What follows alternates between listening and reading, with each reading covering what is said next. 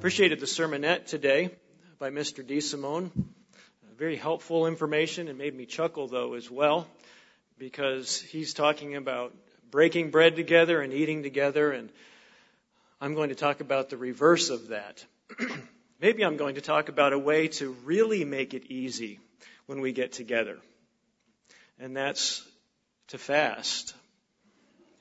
And then you don't have to prepare any food. You know, Mr. League used to invite everybody to lunch on the Day of Atonement, and he said it was on him. but I do want to talk about fasting today, brethren. A powerful tool that you are aware of, a powerful tool that I think many of you use, uh, a tool that we all probably can stand to benefit from learning how to use even more effectively. Few questions as we begin this afternoon. Why is fasting such a critical tool for God's people? Why is it so critical for God's people? What are some keys to know, some things to remember with regard to fasting? What can you do to make your fasts even more effective? And do you need to be baptized to fast? Today, what I'd like to do is to review several important aspects of this powerful spiritual tool of fasting. Why God gave it to us and how He expects us to use it. I also want to encourage you to continue to use this tool or begin to use this tool even more regularly. If you're looking for a title for the sermon today, I've entitled it God's People Must Fast. God's people must fast.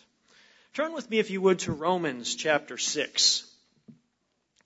Romans 6 is not necessarily where we go to start a sermon on fasting, but I'd like to point something out here from the Apostle Paul. Paul talks about how God wants to be able to use us. And here in Romans, he is giving us some direction in that regard. Romans chapter 6, and verse 12 is where we'll start. Romans 6:12 Therefore do not let sin reign in your mortal body that you should obey it in its lusts. And certainly that's something we don't want to do obviously. We don't want to sin anymore. We don't want to allow sin to reign in our body. We want Christ to reign in our body. And then he goes on with this concept he says, And do not present your members as instruments of unrighteousness to sin, but present yourselves to God as being alive from the dead, and your members as instruments of righteousness to God. That word in the Greek uh, for instruments means weapon, and more specifically, it means offensive weapon we want to present ourselves to God as a tool in His hands, as an offensive weapon of righteousness that He can use to do His will, don't we? He's called us to be His ambassadors, to work on His behalf. He wants to use us. And so it's with that perspective that I want to go in to talk about fasting today. Brethren, as we live immersed in the ways of the world that is ruled by Satan the devil, we need God's constant help to remain unspotted, to remain separate, to remain without sin, as Paul talked about. And we need to work hard and do certain things so that God can really use us as His instruments. And so that Satan won't be able to use us as His instruments of unrighteousness. Psalm chapter 73, or Psalm 73, if you'd turn to Psalm 73 with me. There are no chapters in the book of Psalms. They're just Psalms. Psalm 73. and let's read together verses 27 and 28. Psalm 73, verses 27 and 28. For indeed, the psalmist writes, Those who are afar off from you shall perish. You have destroyed all those who desert you for harlotry. But it is good for me, he says, to draw near to God. I have put my trust in the Lord that I may declare all your works. He wanted to draw near to God, Asaph writing here. He desired to do that, and fasting, as we'll talk about and we'll see and we'll be reminded, is a tool to do that, to draw near to God, to erase the distance between us and God. Psalm 18. Psalm 18, David writing here, reminds us of where our strength comes from. We look around the world, and much of the world looks up to strong people, doesn't it? It looks up to people who can stand on their own two feet. Yet, what did David have to say about strength? What did David have to say about the source of strength and the source of his strength? Psalm 18 and verse 1, he says, I will love you, O Lord, my strength. Verse 2 The Lord is my rock and my fortress and my deliverer, my God, my strength in whom I will trust, my shield and the horn of my salvation, my stronghold. Powerful reminder from David that our strength comes from the Lord. He is the one who gives us the strength and the perspective and the protection when we stay humble, and fasting is a tool to humble us in great part. We're reminded of that fact that our strength is not in us individually. Our strength comes from God, and it's when we're close to Him, as Paul said in, I think, 2 Corinthians 12. When we're weak, close to God, then we're made strong. and it was Paul actually who made the comment as well I can do all things through whom? through Christ who gives us strength, who strengthens us. Without a close relationship with God, we cannot please God, as I think we all know. We may not successfully hold on to God's truth if we're not close to Him. And if we don't hold on to His truth, we can't be the first fruits that He's called us to be. Ultimately, regular and effective fasting combined with prayer is one of the primary tools of a deeply converted Christian and of a godly leader. So let's review together briefly. I think some concepts that you, you, most of you know, you're, you're familiar with, but let's review it so that we're on the same page as we go forward. What is fasting? What does it mean to fast? You know, in this world today, fasting takes on all kinds of different meanings. Muslims fast for a month during the time of Ramadan a whole month. But they fast only when? During the daylight hours. And then they feast in the evening. It's different than the fast that we're talking about. Some people do juice fasts. Some people fast and drink just water. But when we're talking about spiritual fast, what are we talking about? Let's look at a couple of things here. Leviticus chapter 23. A familiar scripture as we move into the fall holy days here. fall holy days here in the northern hemisphere. And as Jerusalem is sort of the vantage point for, for calling the seasons, Leviticus chapter 23. As we move into the fall holy days, we think about preparing spiritually for these fall holy days. Obviously, in certainly fasting is a tool we should use to help us spiritually prepare. But let's read about the holy day on which God commands us to fast. Leviticus 23, verse 26 says, And the Lord spoke to Moses, saying, Also on the tenth day of the seventh month shall be the day of atonement. It shall be a holy convocation, this commanded assembly or rehearsal for you. You shall afflict your souls and the word afflict here is important. The, in the Hebrew, it is A-M-A-H, anah. It means to chasten, to humble, to loose, or to weaken.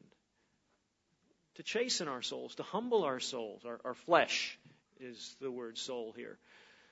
To chasten our soul, to weaken our soul. And he says we're to do this um, on this day of atonement and offer an offering made by fire to the Lord, and you shall do no work on that same day, for it is a day of atonement, to make atonement for you before the Lord your God. For any person who is not afflicted in soul on that day shall be cut off from my people. Give us an idea of how important it is to God and was to God that his people come before him unified together in fasting.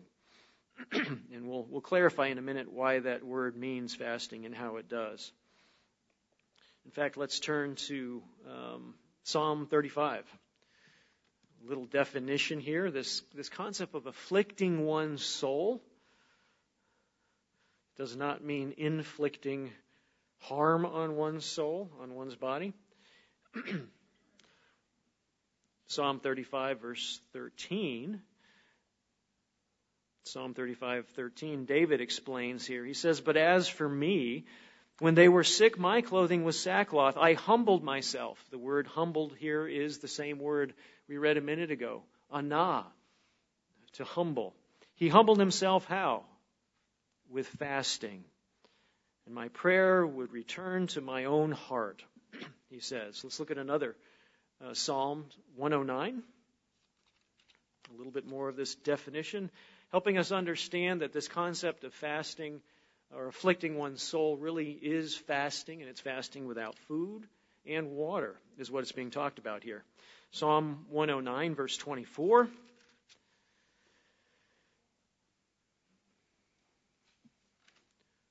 Psalm 109, 24, David writes here, he says, My knees are weak through fasting, and my flesh is feeble, feeble from lack of fatness. Anybody here ever fasted and had their knees weak with fasting? It'll, it'll be about six weeks, and we'll be fasting together on the Day of Atonement. And I, I encourage you, if you remember this in six weeks, watch Watch the fellowship after services today. People are going to get up and they're going to be walking around. They're going to be talking to each other and standing up. Watch how people fellowship after services on the Day of Atonement. Watch how many people are sitting in their seats as their blood sugar drops, our blood sugar drops, and we become weak in the knees from fasting. We, we understand that concept when we fast. As our blood sugar drops, our energy levels drop. David was expressing that. My knees are weak with fasting. Esther chapter 4. Esther chapter 4. Short little book, uh, but here we have this woman of faith who fasted. Fasted for three days and three nights. How did she fast?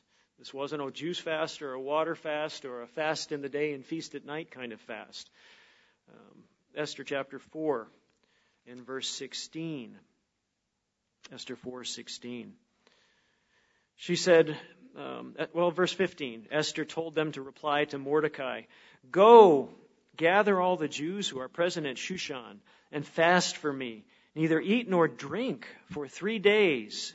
Night or day, my maids and I will also fast likewise. And then she talks about how she was planning on going into the king. And she said, uh, And so I will go to the king, which, it, which is against the law, and if I perish, I perish. You see the faith of this woman. But fasting before God for three days and three nights. How? Without food and without water. And that's, that's really God's command on the Day of Atonement, that we fast without food and without water. When we fast for spiritual purposes, that's how we fast, typically, without food and without water. typically, a spiritual fast involves 24 hours uh, without food and water. God's fasts are from sunset one day to sunset the next day. Although we do see people in the Bible fasting for longer than 24 hours. Esther, three days and three nights. Paul fasted for three days when he was struck down with blindness. We know about Moses and Christ fasted for longer than three days, didn't they? Uh, we'll talk about the 40 days and 40 nights probably later in the sermon. Qu- couple questions for you, though, about fasting. Will merely going without food and water for a day result in an effective fasting experience and draw us closer to God? Is it just going without food and without water and making ourselves hungry? That's the benefit. We can ask ourselves, as we fast personally and individually, why do we fast? Why do I fast when I choose to fast? Do we fast in order to reach a certain number of fasting experiences every year? Mr. DeSimone talked about setting goals with inviting people over. Excellent example. Um, but when we fast, do we fast? I've got to get in my 10 times this year, or 12 times this year, or 20 times this year, or 24 times this year, or however many. Is that the main goal? Obviously, that's probably shouldn't be. Do we fast aside from the Day of Atonement and perhaps one church-wide fast every year? Do we fast beyond those uh, really commanded kind of fasts? The, the Day of Atonement is a God-commanded fast, and then the church fast most years is really encouraged by the church. What do we plan to gain or learn from our fasts? And do we regularly plan our fasts? We're going to get into this in the remainder of the sermon. but before I give you some keys to fasting, what I'd like to do is briefly review four reasons for fasting. What are four big reasons? I'm not going to delve into these in detail. You can actually pull background scriptures out and support each of these if you want to do some more Bible study on it. But four primary reasons for fasting. What might they be? One primary reason we fast is that God wants us to use the tool of fasting. God wants us to fast. That should be a primary reason that we do it. God says do it. He wants us to do it. Not only does He command it on the Day of Atonement, you remember when the Pharisees accused Christ and the disciples, they say, hey, come on, you guys don't fast. We fast all the time. We fast weekly. Why don't you fast? And Christ said, They will after I leave. It's a tool that God has given us. God gave us this tool of fasting not to be placed in a storage closet, but to be used as a tool regularly. Tools are only useful when we use them, aren't they? If I've got a shovel, if I've got a rake, if I've got a food processor, if I've got a lawnmower, it can take up space in a closet, but it does no good if I don't use it. And fasting, as one of those four primary spiritual tools prayer, study, meditation, and fasting is only as good as when we use it. So, why do we fast? One reason is God wants us to. Number two, fasting helps us stay humble. A primary reason for fasting. It helps us stay humble. Most of you may be different than me.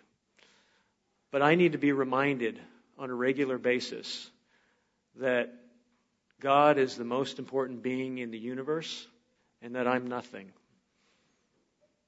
I need to be reminded that I need to be humble before God. And many of us do, most of us do, especially if we have that thing in us called human nature that doesn't want to be second or third or at the bottom. We need to be reminded that God, Christ, is our Savior and our Lord and our Master, things that those of us who are baptized committed to at baptism. Didn't we commit to that at baptism? Christ is our Lord and our Master and our High Priest and our coming King and our Savior. Fasting helps us remember that, that He is our Lord and Master.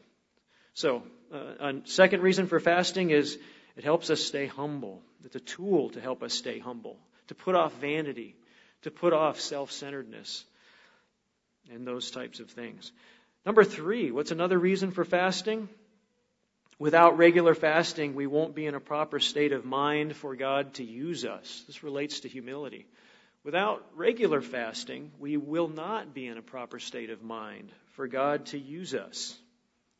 We see this example uh, when God, or when um, the disciples couldn't cast out the demons. You remember that situation in Matthew chapter 17, verse 21. The disciples came back from their, their preaching, from their journey, and they said, Christ, we can't cast the demons out of this man, uh, depending on which uh, episode of it you read in the gospel accounts. And Christ said, This kind only comes out with prayer and fasting.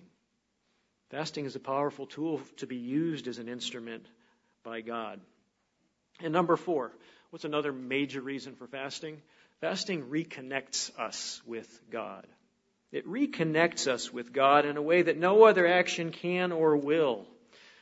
Without regular fasting, it's very, very difficult, if not impossible, to have a truly close relationship with God and Jesus Christ. I'd like to read to you from a web commentary that many of you may not have read unless you've been on the web searching and reading the commentaries regularly. This is a web commentary by Dr. Meredith that was posted February 16, 2017. So just a few months ago while he was at home in bed sick and dying.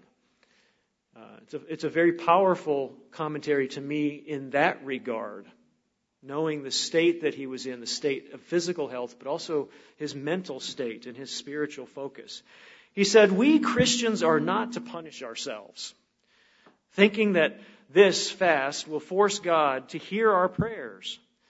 God is not interested in penance. That's just as if you or I would take whips and beat each other's backs, saying, Look at our suffering. God will hear us. He continues, the idea behind our fasting is quite different from that. We should seek the invisible God. We fast to humble ourselves, to make ourselves realize how weak we are, and that we are little children saying, in effect, Father, we're up against a great army, and there are great forces around us. We don't always know what we should do, and we need your help. We need guidance and we need deliverance. Please help us draw near to you. That's the end of his comment. Hopefully that's helpful. A powerful reminder on how to come to God and approach Him, asking Him to help us draw near to Him. In the remainder of the sermon, what I'd like to do is give you several keys to effective fasting. And I think for many of you, this is going to be reminder hopefully encouragement. For some of you, this may be new, it may be helpful. Um, but we'll talk about several keys to effective fasting, things that we can do to make our fasts more useful, more spiritually effective, and to be able to draw more out of the experience as God would have us. the first key to effective fasting is to, in fact, I would ask you actually to think. What would be tips that you would give to someone about keys for effective fasting. If someone came up to you, a new person, um, came from a, a faith or a non faith where fasting wasn't part of what they do, and they go to you, you know, I hear that you people fast. Uh, you go without food and water for a period. How do you do that well? What kind of advice would you give them? What are some of the tips that you would give them? That's what we're going to talk about in the remainder of the sermon. Tip number one uh, key number one to effective fasting is to plan your fast. Plan it. We just heard a sermonette that talked about and admonished us to plan to invite people over to our homes and eat together. Plan it. Mr. DeSimone said, put it on your calendar. And I would say with, with fasting, one of the lessons that I've learned over years of fasting is if I don't plan the fast, it's not going to be effective. In fact, if I don't plan the fast, it probably won't happen. How many of us have had the experience of saying, you know, it's been a while since I fasted, I need to fast again. I'll probably try and do that in the next month or so. And two and a half months later, we look at the calendar and we look back and we realize, I haven't fasted. Boy, I really need to fast. I need to do that in the next couple of weeks. It's been too long. Month later, we still haven't fasted. It's just the way life works. The reality is there's a God of this world who also is aware of the fact that we want to fast. And he knows the, the spiritual benefits to us if we fast. And so he's going to try and keep our lives busy and unorganized and put pitfalls in our way, so hopefully we're too busy to fast. Planning our fast is critical. Fasting should be a regular part of our spiritual life. A regular part. You know, we talk about praying daily. We've got to pray daily. In fact, three times a day is the example that we see in the scripture. We talk about studying our Bibles, studying the Word of God daily. We talk about meditating regularly and hopefully daily with our prayer and study. And then fasting. How often does that happen? We need to fast regularly. And we've been admonished over the years, you know, every four to six weeks. I've heard four to eight weeks by some ministry. But we need to make it a regular part of our spiritual life. Otherwise, it's one of those tools that sits in the closet and doesn't get used. So, planning is important. um, what's interesting as we think about it, God plans his fasts, doesn't he? Doesn't God plan fasts? When is God's next planned fast? It's in about six weeks. On the Hebrew calendars, on the tenth day of the seventh month. In fact, I've got a calendar, we have a calendar at home, a magnet on our refrigerator. Many of you have the same thing that lists out God's planned fast until 2023, the year 2023. And we can take it on beyond that. I've actually got a book on my shelf in my office that lists the Day of Atonement out for the next 500 years or so. God plans his fasts. Why? So they're not missed. So that they happen, so that we know, so that we can prepare for them. And we do that, don't we? We prepare for the fall holy days. As the Feast of Trumpets rolls around and we celebrate the Feast of Trumpets, we know nine days later we will be fasting. So we are prepared in that way. For our personal fasts, we need to plan our fasts as well. Proverbs chapter 4 verse 26. I'm not going to turn there. You can write it down. Proverbs 4:26 uh, scripture that we've read many times and many of us know says ponder the path of your feet and let your ways be established. A wise person ponders the path of their feet. They think ahead. They plan the direction that they will head. And with fasting, that's the case too. We need to ponder that time. Mark it on the calendar. And I encourage you to do that. Mark it on the calendar, block that day, protect that time, or it will be consumed by something else. And sometimes we have to turn down other opportunities if we're planning to fast, because that's what's important staying close to God, especially if we can't adjust that fast by a day or two. Mark your calendar. If you're married, inform your spouse what you're going to do. Don't just not show up to dinner, gentlemen. If your wife's prepared, she's planned this dinner, maybe it's even a special occasion that she's planned, she's going to make it special for you, and you show up and you say, Oh, I'm not going to eat tonight. Why? Well, Because I'm fasting. I'm fasting. Isn't that good? Isn't that a spiritually good thing? Well, yeah, I'm, I'm glad you're fasting, sweetheart. I've just spent three hours preparing. when I was living at home, I was probably a late teenager when I started working on developing the habit of fasting. And I remember my father telling me, We want you to fast. It's a good thing when you choose to do that, but let your mom know ahead of time so that she can plan, so that we can be aware, so that we don't just think you're rude because you were called to dinner and you didn't show up. It's not that we have to advertise to everyone, but at the same time, it is a, a way of letting those who are close to us understand what we're trying to do. And I know when I plan to fast, my wife usually fasts with me. Uh, part of letting her know is we, we, we do that together.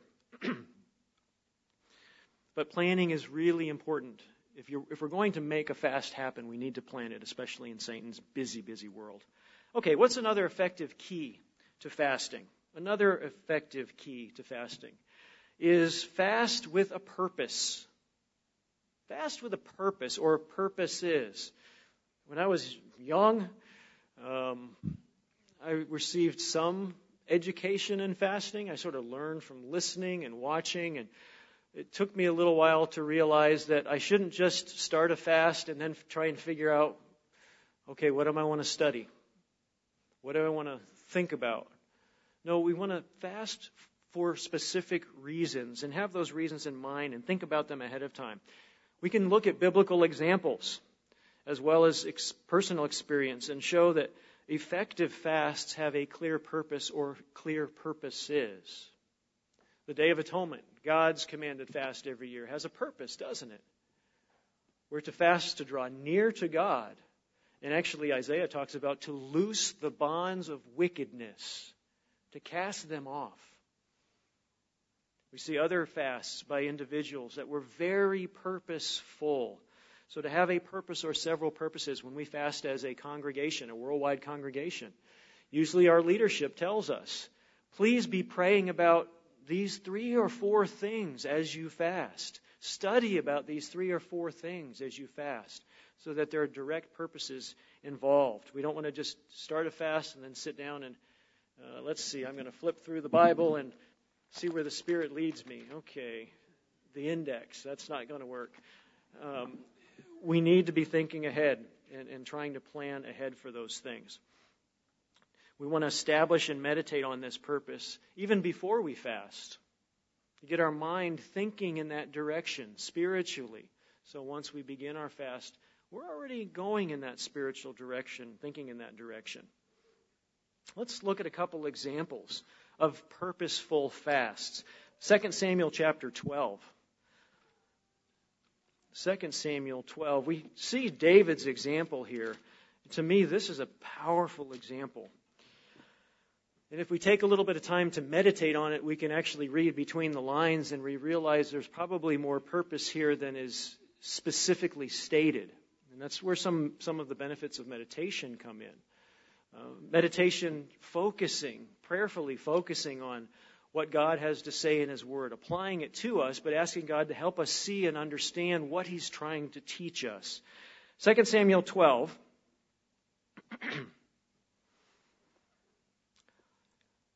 In 2 Samuel 12, we see David's firstborn son with Bathsheba dying and die. We see Nathan warning him and saying, Listen, you're going to have to pay the consequences for the sin that you have committed. And then we see the aftermath of the death of David's firstborn son with Bathsheba. Let's actually break in together uh, about verse 15. Nathan let David know what would happen. Your son is going to die. Verse 15, Nathan departed from, departed to his house. And the Lord struck the child that Uriah's wife bore to David, and it became ill. David therefore pleaded with God for the child. David fasted, and he went in and he laid all night on the ground. So he's crying out to God. Does he have a purpose in his fast? In this particular case, yes.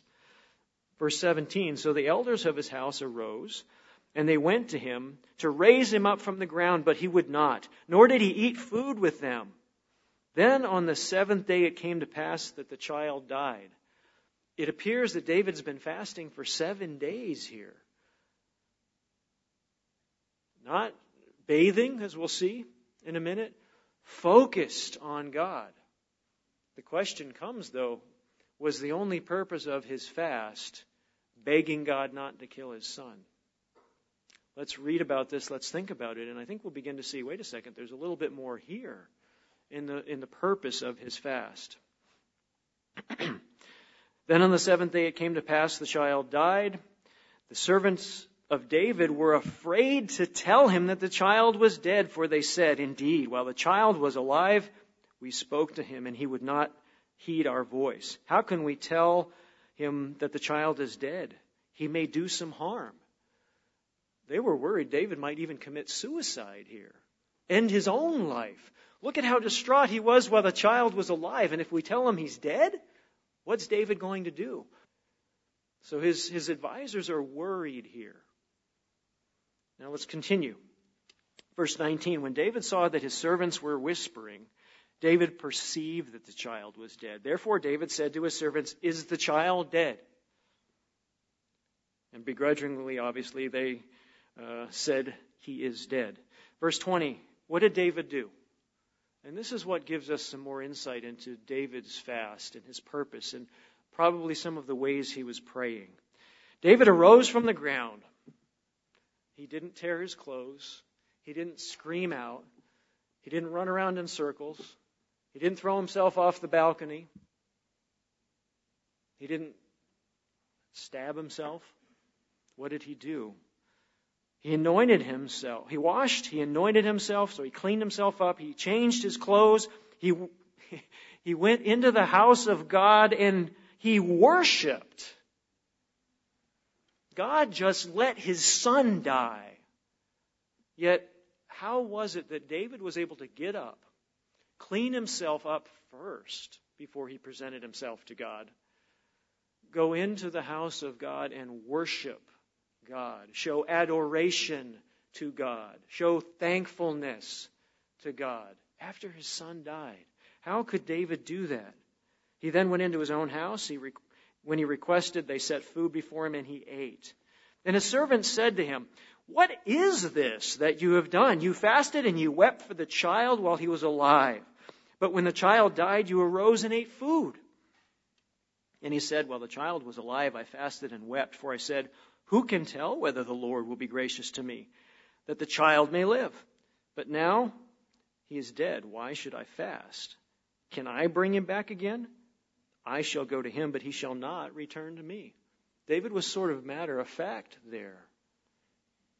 How did David get from that point where he's crying out to God, he's not eating, he's face down before God, praying to him, to this point where he gets up, the first thing he does is he goes and worships this God, and then he goes on with life?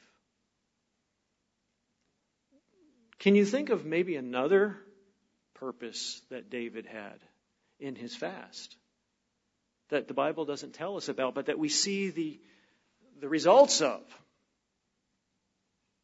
Do you think maybe one of the things David was praying about and focusing on was trying to come to God's perspective? David is a man after God's own heart. Do you think David, as a man after God's own heart, prayed like another man later on after God's own heart?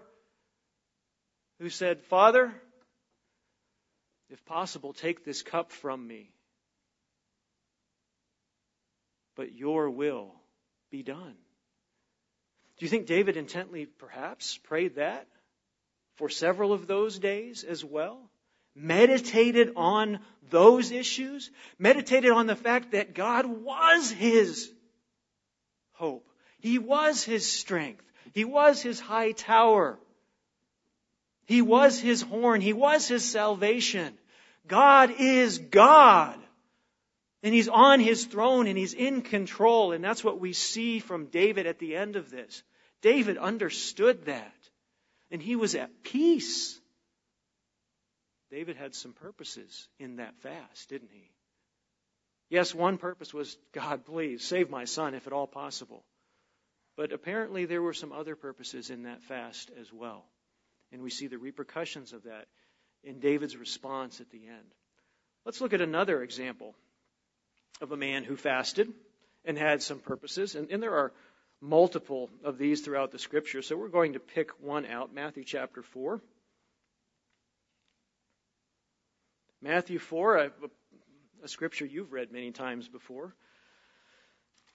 Here we have Jesus Christ, the Son of God, in the flesh, as a human being getting ready to start his earthly ministry. Then how did he start it? Matthew chapter 4, let's break into verse, or let's start in verse 1 here. Jesus was led up by the Spirit into the wilderness to be tempted by the devil. Christ knew what he was up against.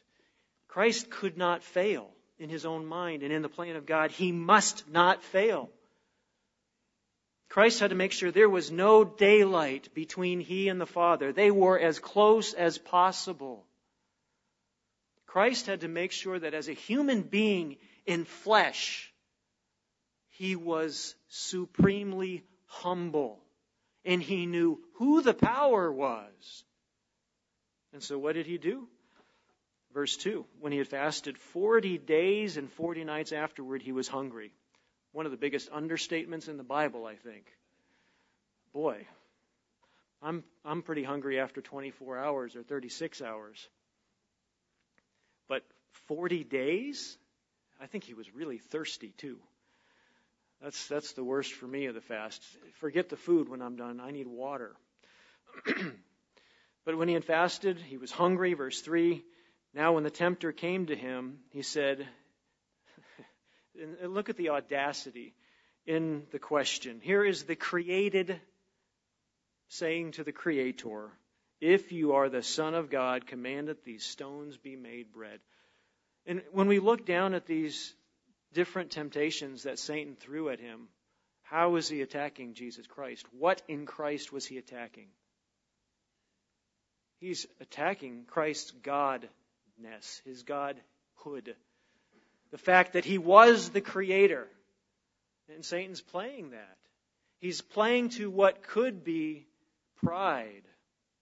Any nuance, any iota of pride that Jesus Christ would have had as a human being, Satan is playing to that. That's what these temptations are all about. If you're God, throw yourself down from the top of the temple. If, if there's angels out there, they'll save you. If you're God, turn these stones into bread. I dare you. And boy, as a human, how would you react? How would you want to react? And then Satan has the audacity to quote the very scripture that Jesus Christ inspired to be written. But Christ had the humility and the focus and the big mindedness on the plan of God that was more important than this interaction. The fact that he had to take this from the created being in front of him. It mattered more that he stay humble, that he stay focused. Satan threw at him, You can be over all of this now. You don't have to. Satan, Satan knew what was coming. Satan quoted Scripture. He knew the prophecies. He knew Christ had to suffer and die. The unconverted Pharisees knew that. And so, what was Satan offering him? You don't have to go through this. I'll give it to you now. You can rule over everything you see now. Christ had to have that perspective, that God minded perspective. And as a human being, he had to seek God. He was willing to take 40 days of fasting to do it, which, by the way, is physically impossible. Physically impossible. Human beings cannot last without water. Healthy human beings cannot last without water in food for about two weeks. After two weeks, the body, the central nervous system shuts down. The heart will not beat anymore. The lungs will not breathe anymore. This was miraculous. God had to make this happen. So don't go trying to fast for 40 days. It may be the last effort you put in. Noble. Uh, but what God shows us in the scripture too is that it doesn't, we don't have to fast for 40 days to derive powerful spiritual benefits from fasting. Two examples of purposeful fasts, and there are more in the scripture. Fasting, brethren, can be used to seek God's will in a particular matter. It can be used to humbly approach God and ask Him for mercy. But it should never be used to try and get our own way and pressure God into responding as we fast with a purpose. Let me read to you from Mr. Herbert W. Armstrong's autobiography, uh, Volume 1, page 392.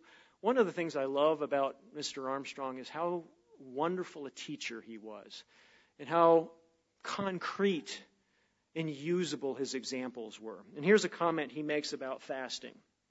He says, I was fasting and praying not for the purpose of bringing pressure on God to force Him to obey my will and give what I asked, but to find out what was wrong with me. I realized we do not need to nag God. Never fast as a means of inducing God to answer. Because we think about fasting with a purpose, yeah, we, we don't want to induce God to answer. We don't want to force God's hand, try and force God's hand. We can't do that. We, we need to come humbly before Him. We need to approach Him to see His perspective. We, we can ask humbly, as I'm sure David did when he was on his stomach. And we see David's humility through the Psalms that he writes. He always recognized God as supreme. It's not wrong to ask God for things in fasting, but oftentimes the fast can be more valuable and will be more valuable if we approach Him to seek His will. I remember a number of years ago, I was traveling serving God's people in the Caribbean, and I got a frantic email from an individual in another part of the world, actually. This person's minister was out of the country and they couldn't get in contact with him, and I had known this person fairly well. And they were going through a trial that was causing their felt like causing their world to crumble around them. And they shared some of the trial with me and they said, "What can I do?" And I just encouraged the person in the next day or two, stop, drop everything, and fast. It's one of the things I've learned in my own life. If my world turns upside down and I don't know why, and I feel out of control, I feel really upset about something. Um, something comes crashing down. I've learned that if I can just stop, I can fast as quickly as possible. Start a fast. Praying to God and crying out, God, help me see your will. Help me see your perspective. Forgive me. Help me see what I'm missing in my life and what I need to change. And what I encourage this person to do is don't focus on the trial. It's okay to pray a little bit about it, but focus on you and your relationship with God. Focus on you and your perspective and ask God to put His mind in you and His heart in you to see not only this situation, but all things from His perspective. You're going to wind up with a lot more peace through your trial. And I've found that in my personal life. When I do that, it doesn't take the, till the end of the fast for God's peace to settle in and His perspective to settle in. It starts very, very quickly. And I think I'm seeing heads nod out there in the audience. You found that too. Coming before God and ask, laying ourselves before Him as opposed to trying to pressure Him really makes a difference. Let's talk about another helpful key to effective fasting. Another helpful key to effective fasting. So far, we've talked about planning our fast, scheduling it. We've talked about fasting with a purpose or purposes. A third effective key, and this might go without saying, but sometimes it needs to be said. Uh, we need to give our full attention to our fast. Give our full attention to our fast. Early on, when I started trying to fast regularly, I wanted to get the fasting experiences in, and I would begin to schedule it every uh, five or six weeks or four weeks or whatever it was. But I would fast sometimes on a school day, whether it was high school or college. And I'd, I'd start the fast the previous evening, and I'd pray, and I'd do a little bit of study, but then I'd have homework to do, and I'd go to go to classes, and then I'd go to work, and I'd try and work in some a little bit of prayer in the middle of the day. But I realized after just a couple of those fasts, when I was done, I was just hungry. And I really didn't accomplish much because my mind was focused on too many other things. Effective fasts require focus. Focus on the fast. Focus on the purpose or purposes. Clearing the schedule on that day, not committing to too many things. We need to pick a day to fast when the majority of time can be focused on the purpose of the fast and it won't be interrupted. Again, a reason why we want to plan. And again, that's what God does on the Day of Atonement, doesn't He? He actually forces us to focus on the fast on the Day of Atonement. He tells us, He commands us, don't work. Don't do any work. Don't do any of these servile things. Don't even waste your time preparing and eating food. And it takes a lot of time to prepare and eat, doesn't it? It always, every time I fast, it strikes me how much time I save. When, when I don't have to sit down and eat, and I don't have to sit down and help prepare or clean up after eating. It actually gives you back a couple of hours in the day. Uh, not that I want to do that every day. I sort of enjoy the eating process. But uh, by focusing on the day, it's important. Is it okay to fast on a weekly Sabbath? You know, I've heard ministers in long time in years past say, "Oh no, that's not a, that's not appropriate to fast on the Sabbath." Why not? Now, we don't necessarily want to make every Sabbath a fast day um, or fast all the time on the Sabbath, but the Sabbath can be a very helpful and effective day to fast. Why? Why? Number one, you're not working. You're commanded not to work. For people in an average church congregation where you're not traveling all over the place every Sabbath, we come to services, we get there half hour, 45 minutes, an hour ahead of time, we fellowship, we're being fed spiritually, we fellowship for an hour afterwards, we go home. We can have all morning in this congregation, we have afternoon services, you get all morning you don't sleep the morning away. Uh, get up early, focus shower. Um, I like to brush my teeth. That clean mouth helps me focus better. I just don't swallow. but I shave, I, I get ready, and boy, that's really good private prayer time and study time and meditation time for several hours on the Sabbath, a day that God's already said, quit. and focus on me. And then you can do that again in the afternoon. Probably not best to focus or to fast on a Sabbath when you've got a big activity that evening or a big covered dish meal. You don't want to be the one who's sitting out in the other room while everybody's eating food. Uh, next Sabbath, we're supposed to be in Bluefield, West Virginia for the Sabbath. Be six hours in the car, and then services, and then snacks after services. Not a good day to fast. Uh, number one, because driving in the car for me although I can listen to a sermon, there's a lot of distractions. It's, I'm not focusing on God. I can't get down on my knees in the car and pray. I can pray, but it's interrupted prayer. Um, can't have lots of time to study in the car, even if my wife drives for half of it. Uh, I'm not going to not eat when I'm visiting a, a church area. People think, what's wrong with our food? so we have to be wise in choosing. Uh, but fasting occasionally on the Sabbath there's probably there's no biblical reason that we can't do that. In fact, it can be a, a good day for some of us.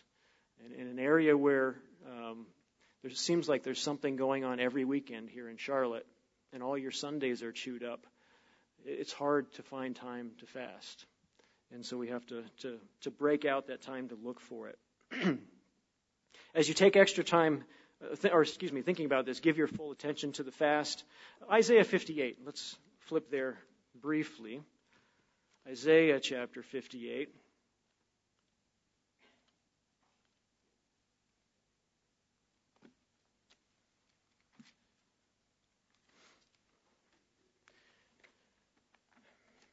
And let's start reading in verse 3. Isaiah 58 3.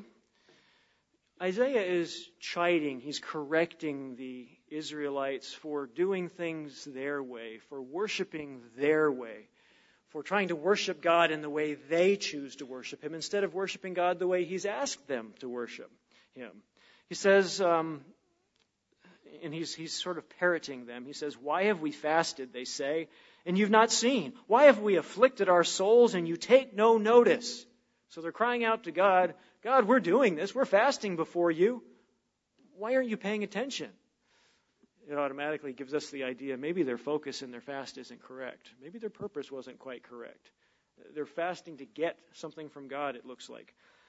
Verse 4 Indeed, God says, you fast for strife and debate. I've run into people over the years who've done that. You probably have too. They have an angle on something spiritual and they're going to fast so God can back them up. Uh, we don't want to fall into that trap that Satan will try and set for us. Indeed, you fast for strife and debate, to strike with the fist of wickedness. You will, fa- you will not fast as you do this day to make your voice heard on high, God says. That's not why you do it, and we've already talked about that. Verse 5, he asks the question then Is this a fast that I have chosen? a day for a man to afflict his soul? Is it to bow down his head like a bulrush and to spread out sackcloth and ashes? Would you call this a fast, an acceptable day to the Lord? So God's asking the question what's the motivation? What's the purpose? Let's continue in verse 6. Is this not the fast that I have chosen? God says. And this is where he outlines this is the way that I would like you to fast. This is the focus. This is the attention. Is this not the fast that I have chosen? To loose the bonds of wickedness. To sever wickedness from us. How do we do that? We've got to come out of the world to do that. We've got to change. We've got to repent. Those types of things. To undo the heavy burdens. And sin is a burden. Sin is a weight that we're told in Scripture that can ensnare us. To let the oppressed go free. Whether that oppressed person is us, oppressed by Satan's world, or, or fasting and praying on behalf of others. For God to help loose that bond of wickedness. And that you may break every yoke. So God gives us a little bit more of a focus here and helps us uh, direct our attention in a fast in a godly direction. Okay, fourth key. And we might get to number five, I'm not sure. Fourth key to successful fasting is to concentrate, concentrate your prayer, your meditation, and your Bible study on your purpose. Concentrate prayer, meditation, and Bible study. Focus it on that purpose or those couple purposes for your fast. If I'm fasting, one of the purposes for my fasting is about humility. I don't want to take a whole lot of time reading in the Song of Solomon on the day that I'm fasting. Yeah, I could stretch some things that relate to humility, but it's not really a book aimed at humility. I might, however, want to read Psalm 51 that day. David's psalm of repentance. We sing it. In thy loving kindness, Lord, be merciful to me. In compassion, blot out my sins. Cast them away from me. Wash me thoroughly. I might want to pray about that. I might want to meditate on that. Mr. Armstrong years ago gave a uh, a bit of a model for prayer study and meditation when we fast. He talked about praying for an hour, studying for an hour, and meditating for an hour. Um, that is definitely a tool. That doesn't quite work for me personally. I can't study without meditating. If I'm studying Scripture, I'm thinking about it, I'm applying it to my life, I'm actually praying at the same time. God, help me understand this. How does this fit? So, a lot of my prayer and study and meditating works itself into one big experience altogether. Although I do try and separately take time on my knees to pray specifically as well. but as you take time for extra prayer and meditation and Bible study, Work to make sure you're not doing it on random topics. Focus those topics in the same area. That way we get some deep understanding and deep focus. Second Chronicles chapter 20. Second Chronicles 20, we're going to break into an example here of a focused fast with prayer that was focusing on the purpose of the fast. Second Chronicles 20. Here we have the example of King Jehoshaphat of Judah. Um, you've got the armies of the Ammonites and the Moabites coming in, and Judah knew they were going to be wiped out unless God was involved. Second Chronicles 20, and let's start reading in one, verse 1 here. It happened after this that the people of Moab, with the people of Ammon and others with them besides, came to battle against Jehoshaphat. And when some came and told Jehoshaphat, saying, A great multitude is coming against you from beyond the sea, from Syria, and they are in Hazazon, Tamar, which is in Engedi. And Jehoshaphat feared. And he set himself to do what? To pressure God? No, to seek the Lord. And he, proclaimed a fast throughout Judah.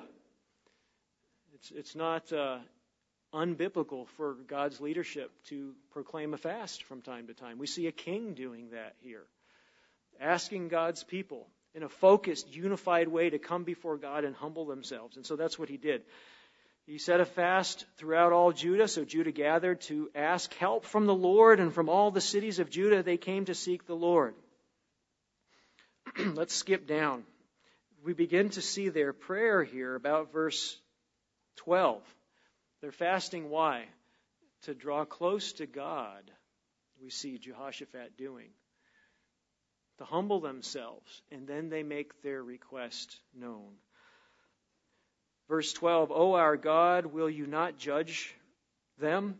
For we have no power against this great multitude that is coming against us, nor do we know what to do. Our eyes are upon you. Boy, there was not a pompous attitude here, was there? God, we are nothing. We are powerless. You are God. We're focusing on you. We want you to lead. We need you to lead and to protect, is essentially what they're saying. Our eyes are on you. Now, all of Judah, verse 13, with their little ones, their wives and their children stood before the Lord.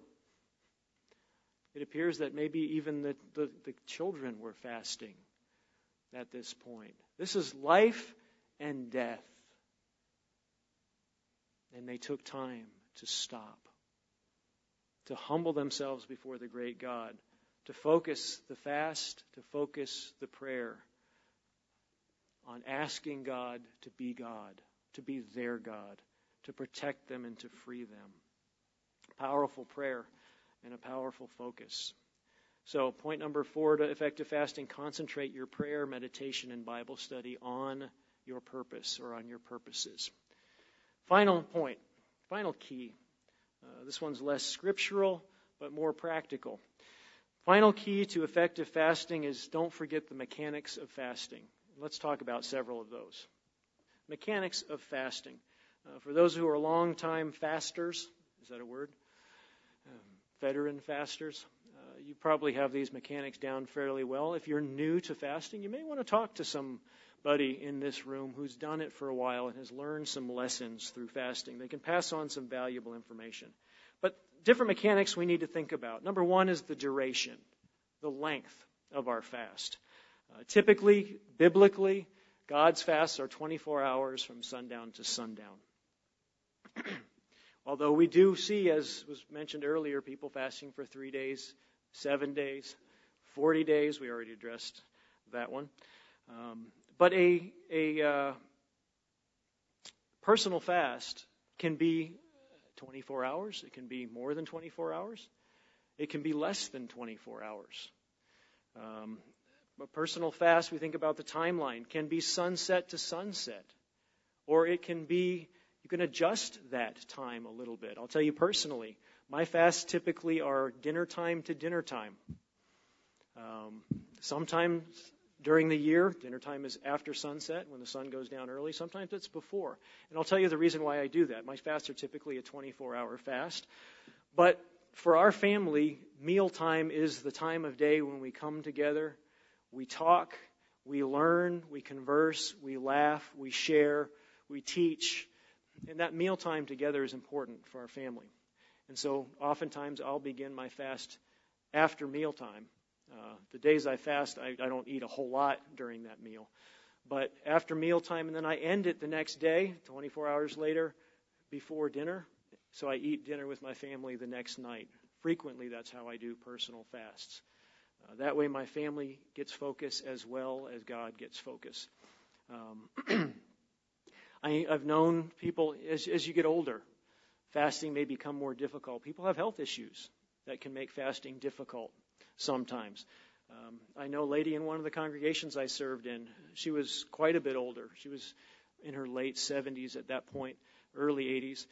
And she said, You know, when I fast, my, when my blood sugar drops halfway through the day, I can't think. I don't have the energy hardly to sit up. So Bible study and prayer are nothing I can do because I can't think. And she said, What I've learned for me is I fast, I start in the morning after breakfast.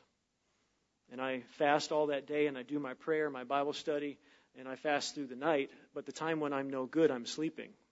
God gets the best part of me during a fast. Uh, not that we should all fast that way, but we have to come to realize we can, in a personal fast, we can adjust our fast so that it works for us and it works for God in the best way. I was talking to a mentor, an older mentor of mine, a couple days ago, and this person was just telling me, you know, I'm in a stage in life where 24 hour fasts are, I can't do them anymore. And I fast for 12 hours. We can adjust things and make them work. You still focus on the benefit of the fast. Now, those of us who are healthy, yeah, 12 hours is no problem. Uh, we're not going to afflict our souls, many of us, in 12 hours. Some of us won't afflict our souls in 24 hours we may need to stretch it out a little bit more than that because we need to learn. Part of the lesson in fasting is it does, it should weaken us. We should be able to draw the conclusion at the end of the fast. You know what? Father, as we pray and we end our fast with a prayer on our knees or close to our knees, maybe on our stomachs, either because we're trying to humble ourselves or just because we're that tired. But we should be able to say, you know, Father, I can barely go 24 hours without food. Help me incorporate into who I am that I must not go a day without you, without studying your word, without praying to you multiple times. If we're not weak at the end of a fast, at least somewhat weak, we're missing a point. Years ago, I had somebody come up to me and say, You know, fasts don't do anything for me. I said, What do you mean? He said, I don't feel tired after a fast. I said, Really? And I said, Hmm, do you, do you make sure that you eat a big meal before you start fasting? And he said, Always. I said, Ah, you, you eat too much. You know, we can gorge ourselves before a fast and have enough food for two days if we're not careful. So we have to be careful how we start those fasts. Uh, if, if, if we tend to have slow metabolisms, we may want to start a fast on a lot less food or start it in the afternoon or something if we do a sundown to sundown fast. but we can adjust personal fasts. For those who have medical problems, medical challenges that make fasting difficult, uh, there's several things you need to think about. Number one is ask your medical provider for some advice. Now, any doctor, nurse, whoever worth their salt, um, who's trying to watch their back so they don't get sued, is going to say, I don't recommend fasting. But if you go to them and you tell them, I'm going to fast, I need your help to do it in a wise way. And you can give me some wisdom, or you can send me on my way and maybe make a mistake, and you haven't helped me. Uh, they'll help you out. They'll give you some, some wisdom. You know, diabetics, for example, uh, who are on insulin, um, can make it difficult to fast. But what is insulin for? Insulin is to reduce your blood sugar. What happens when you fast? Your blood sugar drops. So if you don't take your insulin, it's going to mediate your blood sugar a little bit. Now, I'm not saying don't take your insulin and fast. Talk to your doctor about it. But there are medical conditions that we can very easily work with if we give it a little bit of thought. In some cases, you do need to take medicine. So to, to swallow a little bit of medicine with a sip of water isn't going to ruin a fast necessarily. It's okay. What's the purpose of fasting? To humble ourselves before God. And the key is God wants us to fast. He wants us to take time. If all we can manage is skipping a meal and making a six hour fast, if that's the best we can manage, that's good before God because we're making the effort to humble ourselves before Him. In most cases, virtually everyone can fast for some amount of time. Some health conditions are, are such an affliction that it is afflicting you just to live. It sounds funny, but it's true. Some of you are in that situation. And so you've got to work that out. Talk with your minister about that as well. But I encourage you, most of us can fast. Young people, you can fast before you're baptized. Uh, teenagers, talk with your parents about it first. Work it out with them. Get their advice, get their direction. But just because we don't have God's Holy Spirit in us doesn't mean we can't benefit spiritually from fasting. We can. We can begin to develop those habits. That fasting, I know when I fasted as a, as a teenager, I did humble myself before God. I learned spiritual lessons. It's probably good that I humbled myself some because I had plenty of lack of humility even after my fast. My, my parents probably could attest to that. Yeah, he was vain. He was arrogant. Uh, what would I have been like without fasting? But young people, you can benefit before you're baptized. I encourage you, get serious about some of these things. Think about it. Talk with your parents about it. Obviously, if our children are so young they really don't understand the fasting process, uh, if we make them fast, we're just going to starve them. And we've got to be careful with that. You know, if we've got a four or five year old that says, Mommy and Daddy, I don't want to eat either, okay, let them go for two hours. and then they're going to come begging for something. And we don't have to we don't have to hold them to it. You know, you said you were going to fast, you got 23 more hours to go. we want our kids, don't we? Don't we want them to grow up to want to live God's way of life? And for them to get to the point where they really begin to understand fasting, it's probably going to be age 8, 9, 10, 11 before they really get it and want to. And even then, they may not be able to make it the whole time, and that's okay. We're teaching them in that process. But time, duration, these are important things to think about. Food before we fast. Eat a balanced meal. Lots of fruits and vegetables. Um, some some good healthy uh, lean proteins. I remember we started a fast one time, only once, on hamburgers and French fries. Oh, I that's the, the only time I fasted that I've ever been really sick like nauseous sick during a fast. That was awful. No, we want to have lots of healthy nutrients. One of the most problematic things with fasting is we get dehydrated. We get a headache. It makes it really hard. If we hydrate well, drink plenty of water for several days before we fast, we don't have the hydration problems. Um, people that are pregnant, um, if you're pregnant and you're fasting, it's probably not an issue. I remember one of our doctors, our first doctor that delivered Colin, my wife said, We've got a holy day coming up. Um, we're planning on fasting. Is there anything I need to be aware of? And he looked at her and he sort of chuckled and he said, That baby's going to get whatever it wants no matter what you do. You don't eat, you don't drink, it's still going to get what it wants because that's the way God designed it. Um, fasting during nursing can be a different issue. Um, some women's milk can dry up. So you need to make sure if you choose to do it, hydrate really well before you fast.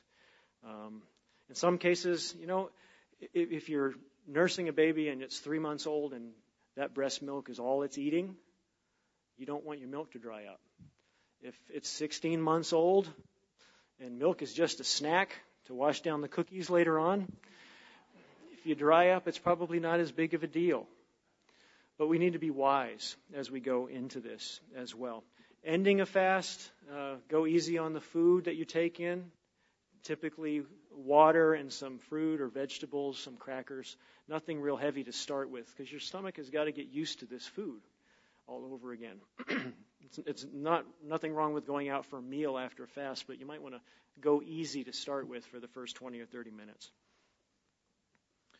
What's interesting uh, when we think about fasting for spiritual reasons is there are actually health benefits of spiritual fasting. We talk about fasting about once every month or so for spiritual reasons. And we need to focus on those spiritual reasons. But you know what's interesting? God has built in blessings physically for doing that. In the last five years, there have been some really interesting medical studies that have come out, and they've shown that fasting without food and water once a month is actually good for the body. It helps reorient the metabolism. Um, it helps do a number of things for the brain, and it's actually a good thing. So we don't fast spiritually for physical reasons, but God blesses us physically when we fast for spiritual reasons. Let's wind this up. Brethren, I think you know, along with Bible study, meditation, and prayer, fasting is an essential tool for spiritual growth that we should exercise regularly. And it should be exercised regularly by virtually all Christians. Without the regular use of this tool, we can't be thoroughly equipped for our spiritual responsibilities. And it's very difficult, if not impossible, to be humble enough to be really used by God the way He wants to use us. Conversely, if we use this tool regularly, we give ourselves to God as a tremendous tool for His work and His will. Fasting is a tool to reconnect with God when you feel distant from Him, when you feel unsettled, when you feel worried. And God looks to the man or to the woman who is humble, who is poor and of a contrite spirit and trembles at His word. Fasting is a tool to get to that spiritual point. It's a tool to stay humble, to let our requests be known before God, but to place them there in total humility, as well as a tool to let God know how deeply we feel about something. I encourage you, brethren, get in the regular habit of fasting if you are not already. If you are, focus on perfecting your fast so that they're even more meaningful to you and more helpful to God. As we do this, brethren, we can be truly useful to God. We will grow more spiritually and we will be a more powerful tool and an instrument in God's hand.